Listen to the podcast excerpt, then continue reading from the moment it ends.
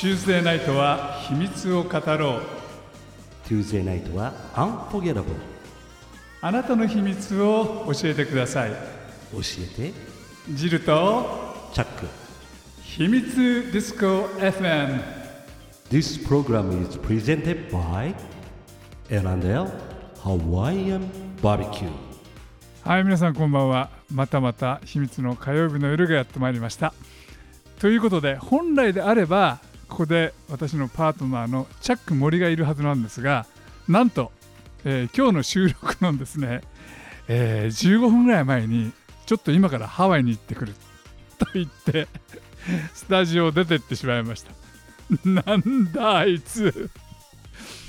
いやーね、もうディレクターと顔を見合わせながらね、びっくりしましたが、えーその本当に、えっと、収録の15分前まで、やつがハワイに今日出るということは全く知らないでですね、えー今日はこれで、えー放送をですね、続けていきたいと思っております。ということで、早速ゲストをご紹介したいと思います。はい、えー、とゲスト様、えー今日のゲスト様はシンガーのビビさんです。どうぞよろしくお願いします。ビビです。こんばんは。こんばんは。ありがとうございます。いえ、ビビさとんでもないです。とても楽しみにしてました。嬉しいです。本来ね、ビーさんね、今日はね、もう一人いるはずなんですよ。そうなんですうね うなん今お話を聞いて、あ、そういうこともあるんだなと思って。そうなんですよ。よりによって、これからハワイに行くっていうね、すごいですね。でもとね。んでもない話ですよいやね。いやいやいやいいじゃないですか。でもね楽しいだろうな。そうですよね。ねえ楽しいだと思います。はい。でもね、ビビさんを今日お呼びしたのは、はい。実はちょっとハワイと関係があってう、ん。あのね、うんと、ハワイのね、飛行場、はい。ハワイのインターナショナルエアポートっていうのがあるんですが、い昔はホノルル国際航空港。だったのが、はい。1917年のはい。4月の27日、はい。今日の放送日にですね、はい。えーダニエル K 井上国際航空っていう名前に変わったんですよ。ええな、な、なんですか、そのお名前は？これはね、ダニエル K 井上っていうのは、ええハワイの上院議員さんで、へ日系人なんだけれども、はい。太平洋戦争の時ええにえ日本軍と戦って。で右手がなくなっちゃうのね、戦争で。あで僕はこの右手をはいハワイのために捧げたと言って、あ。はいはいはい。まあ、当選をした人なんですけれども、えええすごく日系人の中でははい誉れ高い人で、え。うーんでその人の名前をその冠したはい。飛行場が、えまあ、今日できたってわけなんですえ。が、はい。実はそのハワイというとはい。松田聖子さんが行ったところなんですよね。ああ。よく行かれますみたいですね。でね、しばらく住んでたんですよあの人。住んでいらっしゃったんですか。はい、へえ、いいな。かあの影だけはお見かけしたことがあるんですけど、ああ、そうね、なんですか？はい。それで、ええまあ、ダニエル K 井上国際航空ができた、はい空港ができた今日ねやっぱり、はい。あの松田聖子さんのゆかりのある方をですね お呼びしようという、ははい、そういう、はいそういうシナリオだったにもかかわらず、い。ええええええ。当のそのゲストの人あのお呼びした一人がですね、ええ。ハワイに行っちゃったというね。ああ、そうなんですか。話すみませんいろいろバタバタしておりますがいえいえ、とんでもございません。ちょっと早速ねちゃんと、はいあのビビさんのご紹介をしたいと思うんですが、はい、ビビさんはもともとそのモノマネそうです。はい、モノマネ芸人を、はい、十何年だったかな、13年かな、はいやってました。あええ、そうなんです。どんな芸人さんだったんですか？あ、えっ、とですね、あのーまあ、あのニューハーフの。あのモノマネ芸人なんですけれども、あの松田聖子さんのモノマネを中心とした、はいはいはいえっ、といろんな方の、えー、モノマネであの活動をしてまして、ええ。えーその時の名前があの鎌田聖子という名前で、ああなるほどなるほど、えーやってたやってたんですよ。はい。えでも鎌田聖子さんははもうご卒業されて、そうですあの、うん一応廃業っていう形は取ってるんですけども結局どこ行ってもモノマネ求められるんで、うんうんうんじゃあもうね、あのー何でもいいかなと思ってもう最近では自分のことあのバラエティ歌手というふうに言ってて。なるほどでモノマネを取り入れたよ取り入れた、あのーステージをあのやるようにしてますね。ななるほど。はい。でもバラエティ歌手っていうジャンルはいいかもしれませんね。そうですか、もうなんかこう私がこう真面目に歌ってもなんかあんまりこう受け入れてもらえない場合が多いんで、うん、ううん。ん。で私もなんかね間が持たなくなっちゃうんですよ自分で。はいはい。今までずっとふざけてたから、うん、だからあの結構あのそのコーナーに行ったりするとやっと自分が落ち着けるっていうかまだやっぱ抜けきれてないんですよね。なるほどなるほど。そうなんです、う後でちょっとそのモノマネを聞くっていうのはできるんでしょうか？あどうしよう。えー、いいかいいんですかね。わかりました。後じゃなくて今でもいいんですいやー何かちょっと簡単に。え本当ですか、はい。い、や松田聖子さんとか言っても私本当松田聖子さんのものまねめちゃめちゃ似てなくて苦手なんですけど、じゃあどうしよう。あのえーじゃあいなんか一言はい。言いますか？え皆さんこんばんは。松田聖子です。ダメダメだもう全然やってないからもうほら。全然やってないから。今日はよろしくお願いします。ダメです全然似てないあれ聖子ちゃんがいる。やめてくださいもう本当に。スタジオのどっかに聖子ちゃんがいますよ。いやいやいや もう脇汗かきますねこれは。もう本当恥ずかしいですね。いや今あのラジオを聞いている松田聖子ファンはもう 熱狂したと思いますよ。ごめんなさい。聖子ちゃんだ。すいませんもうねえ。いやでも。全然ダメなんですよ。でもねそのはい。モノマネタレントもだって、ま、鎌田聖子さんではい。ずいぶん長くおやりになられていて、そうですねはい。でその後にシンガーに変わったということなんですが、はいはいはい。なんかねプロフィールを拝見するとはい。もともとそのなんていうんですかええ音楽一家さん。ああそうですね。あのもともとはあの父親がえっ、とまあ音楽家というかあのーまあ私がちっちゃい頃だったんで、うん。私もあんまりよく覚えてはないんですけどなんかあの有名な歌手のえっ、とバックであの演奏していたあの万末だったみたいですね。うん。ううん。ん、で、えー、と母親もあのそのお仕事をちょっと手伝っていいましたね。なるなるほど、はい、そうなんです、そうなんです。で、もうずっと家族で、あのまあ、父がこうたまたまこう休みの時とかに、あの家族が揃うと、みんなみんなでこう合奏大会が始まるんですよ。おおおお家の中で？そうです、そうですえ？母がこうピアノ、電子ピアノ弾いて、お姉ちゃんたちなんで木琴とかハーモニカとかなんかそういうので、でもずっとそうやって育ってきちゃってるから、もうちっちゃい物心ついた頃から歌うごっこばっかりやってました、私は。えでもそれはすごく英才教育というかいやー、ね。もうちょっとねちゃんとね、できればよかったんですがだからあの父親からはね一度も褒められたことなかったですあね。厳しいお父さんだったんだ。うんやっぱ音楽にはちょっと厳しかったのですかね。えええええでもあれですよその、はい。ねビビさんのそのプロフィールを拝見するえと、はい。あのミュージカル俳優とか はい。あとはオペラとか、あオペラはねうん、たまたまあのーあのなんていうんですかこう通行人役で出ただけで 私が歌うとかそういうのは全然ないんですよ。ああなるほどなるほどそうなんでもミュージジカルの方は、うんあのー出てましたね。そうなんです。あのーえっ、とやっぱこうまあ漠然とこう歌手になりたいなっていう気持ちはもうずっと持ってたんですけど、あのーやっぱり演じてお歌って踊ってみたいなそういうミュージカルが、はい。あのーなんかあのたまたま初めてお仕事をしたのがその仕事だったので、あのーそこから虜になっちゃって、うん。なんかこう何本か出させていただきましたね。なるほど、はいはい。あの実はねあの、ええ。ビビさんの楽曲をあの拝聴させていただいたんですけれども、歌もすごくうまいし、ね、あと声量もあるしだからやっぱりそのミュージカル向きなのかなって実はおモノマネよりもね、あー。うん。うん、あのーミュージカルはそうですね。あのーやっぱりこうそうですね。ミュージカルの舞台はまあいつでもお声がかかって出られるような状況であればいつでも出たいなっていうのは今でも思ってます。なるほどはい。じゃあここでね一曲ちょっと、はいあのビビさんの曲をお届けしてからまたはい後半お話を伺いたいと思います、はい。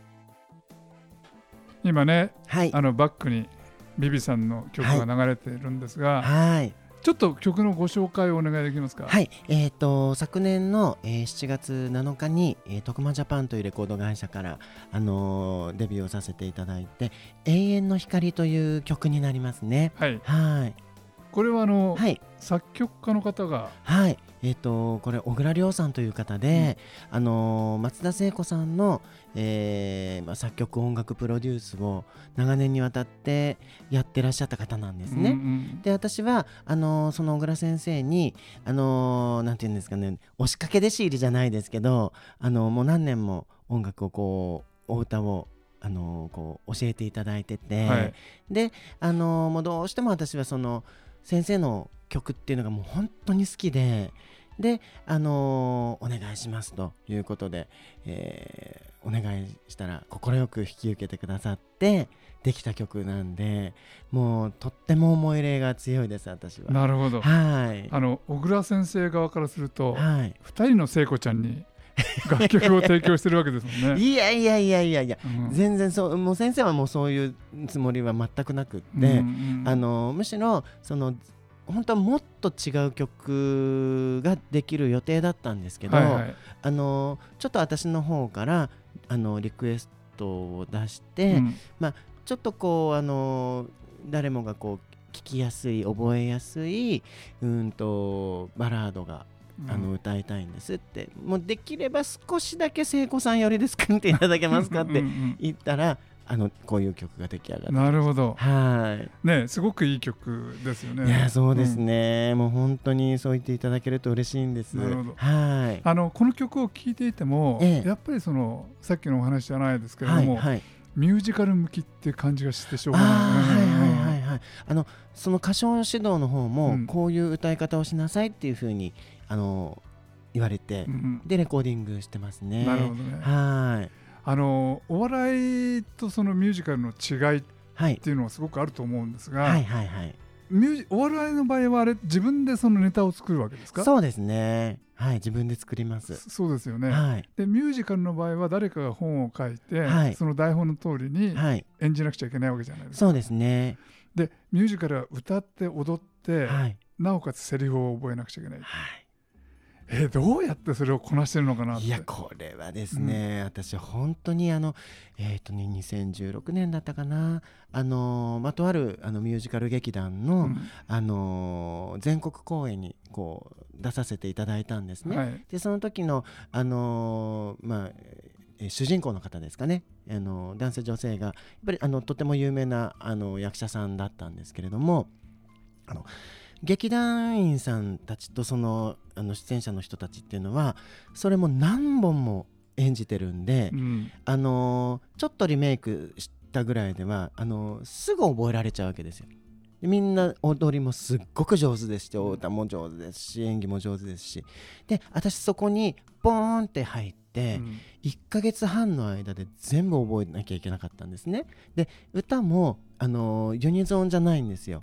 あの3部ぐらい4部ぐらいでハモるところのすごい難しいところをずっとハモんなきゃいけないんで、はいはいうん。まあそれがまあ分からなくて分からなくって。でも全部覚えて稽古に参加しないと、うん。セリフも覚えてなるべく。でやんないといけないんでまあその1ヶ月半は本当に死ぬ思いでやりましたけど、うんやればできるもんだなと思いました。えでも本番で真っ白になっちゃうようなことってないですか？まあ、やっぱりあのモノマネのステージでずっとそれを経験してるんであのいざステージに立った時っていうのはポンってスイッチが入るみたいで。ああなるほどね、はいうん、あの例えばたとえちょっと間違えたとしても応用ができるっていうか、うんそういうことが自然ともう身についてました。うん。なるほどなるほど、そはい、やっぱそこは長年やられてるプロだ。そうかもしれないですね。あの動じなくなってましたね。はいはいはい。昔だったら多分すごく真っ白になっちゃってたと思うんですけど、うん。モノマネのステージっていうのは逆にもう何でもありでなん全部想定内でやっていたのでどんなトラブルでも。でもそれも全部ネタにしてやっちゃうぐらいのことをやっていたので、やっぱりあの違う本番にポンって入った時っていうのはやっぱりそこのスイッチがポンって入りますね。なるほど。はい、どうですか？今ご自身で考えて、はい。モノマネとはいそういうミュージカルはい、と、うん自分に合ってる方はどっちだと思われます？やっぱモノマネなんじゃないのかなと思いますね。私はもう踊れなもうダメだし、うん。あのー演じる方も、うん。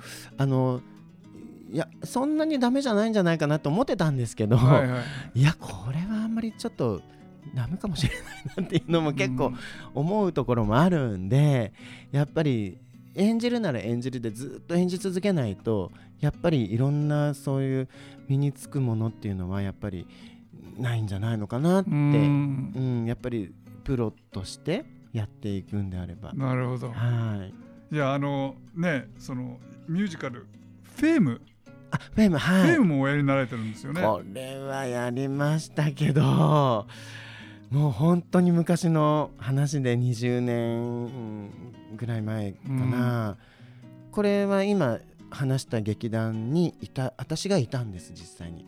うん劇団員としていて、うん。その劇団員としての初舞台だったんですけど、あのーちょっといろいろあってそのフェームの後にすぐ辞めてしまったんです私。あそうなんだ。そうなんですよ。言えない言えないトラブルですか？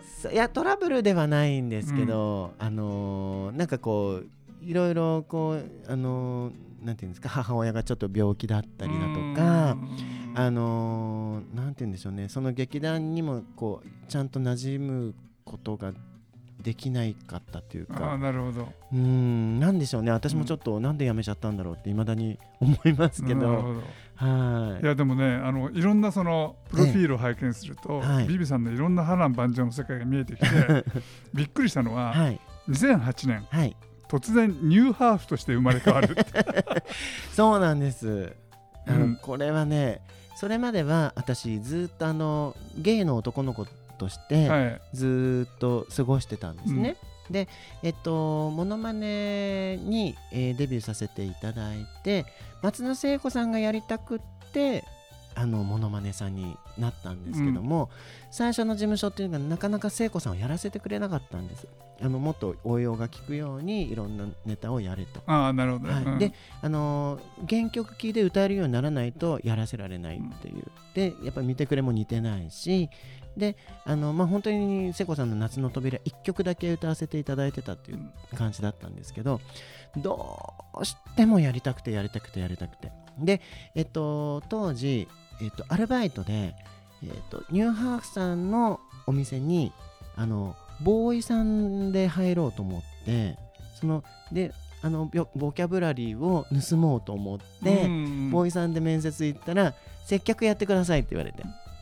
人がいないからその時はお化粧はしてなかったわけでしょ、えーとそうですね、うん。ステージする時だけお化粧してって、うんで聖子ちゃんやる時だけちょっとこう聖子ちゃんみたいな格好してっていう感じだったんで、はいはい。全くその普段から化粧をするとかそういうこと全く一切なかったんですね、でえっ、とそうやってニューハーフさんのお店入ったらあのオープンしたばっかりだったんで誰もいないんですよキャストさんが、ううえっと後から後から綺麗で可愛いニューハーフちゃんが入ってきてでみんなこう綺麗に踊ってで面白いことやって喋ってで私もなんかそういう風になりたいってすごいこう思い始めちゃって、はいはい。で悶々としてたんですけどもあのーその女性ホルモンの注射を打つっていうことに対して、うん。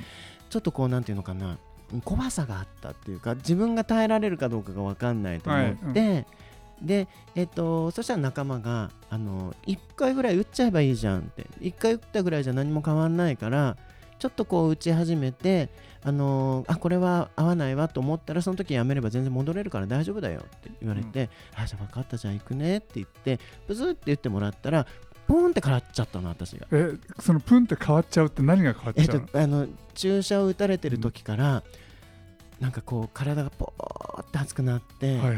あ私今日から女だわーってなっちゃったんですよ。ああそれそうなんい意識も変わっちゃう。変わあ私の場合はですよ、あのもうガラッてそのなんか変わっちゃって、うん。それがすごく自分でしっくりきたんで、あのーそこからこの姿に変わるまでが本当にあっという間に変わりました。あのもう普通は何年もかけて変わっていくもんなんですけどもううんとホルモン注射打ち始めて3ヶ月ぐらいにはもう包協手術して、うん。もう整形手術もしてもう本当にすごい勢いで変わっていったっていう感じですね。い今はどうですか？その自分の体が全部変わって、い。その気持ちも変わって。どはい。どちらが本物ですか、こっちですね。ああなるほどね。やっぱりあのしっくりきてるんで、ううんん。もうもともとそういう素質があったのかなと思って。うんそうですね。でもねその、えあのニューハーフのお店で、はい。その姿形も変わって、かつ歌も歌えて踊れるわけじゃないですか。そうですもうねバッチリじゃないですか。いやでもそこからが大変でしたね、あのやっぱり、あのーどうしても聖子ちゃんとしてモノマネさんとして認めてもらいたかったんですけど、まあ、なかなか認めてもらえなくてややっと事務所をちょっと円満退社をさせていただいてやっと私は鎌田聖子になったんですね。なるほど。じゃあでそこの話、はい。一曲挟んでからはい。ちょっと続きを聞きたいと思いまわすかりました。いやビビさんね、はい。30分って 足らないかもねいや本当いつも私そうなんですラジオを出ると、はい。あのーまだまだおお尋ねしたいこといっぱいあるんですけれども、もうエンディングになってしまったんで、はいえービビさんのこの新しい永遠の光はいこれの CD の説明をですね、はい。ちょっとだけあわかりました教。えていただけますか、はい、えっ、とですね、もうあの大切な方とのえっ、と愛は永遠ですよっていう本当にあのとってもいいバラードになっていて、でカップリングの今流れてるブルースカイは明日へ向かってジャンプしていこうっていうようなあの元気になるあの曲になってますね。両方 A 面でもいいぐらいな。うんあの CD なのでぜひ皆さんに聴いていただければなと思います。なるほど、はい。あの YouTube でもね、はい。レコーディングしてるところですか？あそうですね、そうです、レコーディングスタジオですね、あれはね、小倉先生と、えっ、と、永遠の光の方だけ、うんあのセッションさせていただいてて、はい、その YouTube も、えっ、と、私のチャンネルで、あのー流れてると思いますので、ぜひ見ていただければなと思います。はいはい、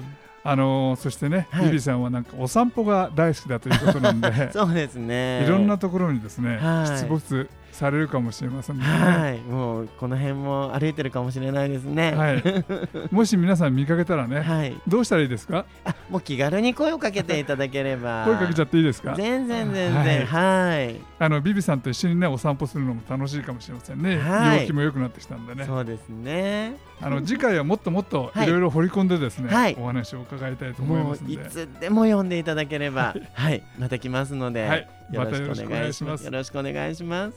今日のゲスト、えー歌手のビビさんをお招きしました。どうもありがとうございました。どうもありがとうございました。そしてお届けしたのはさっきチャックはハワイに行ってしまいました。ジルとゲストのビビさんでお送りしました。また来週。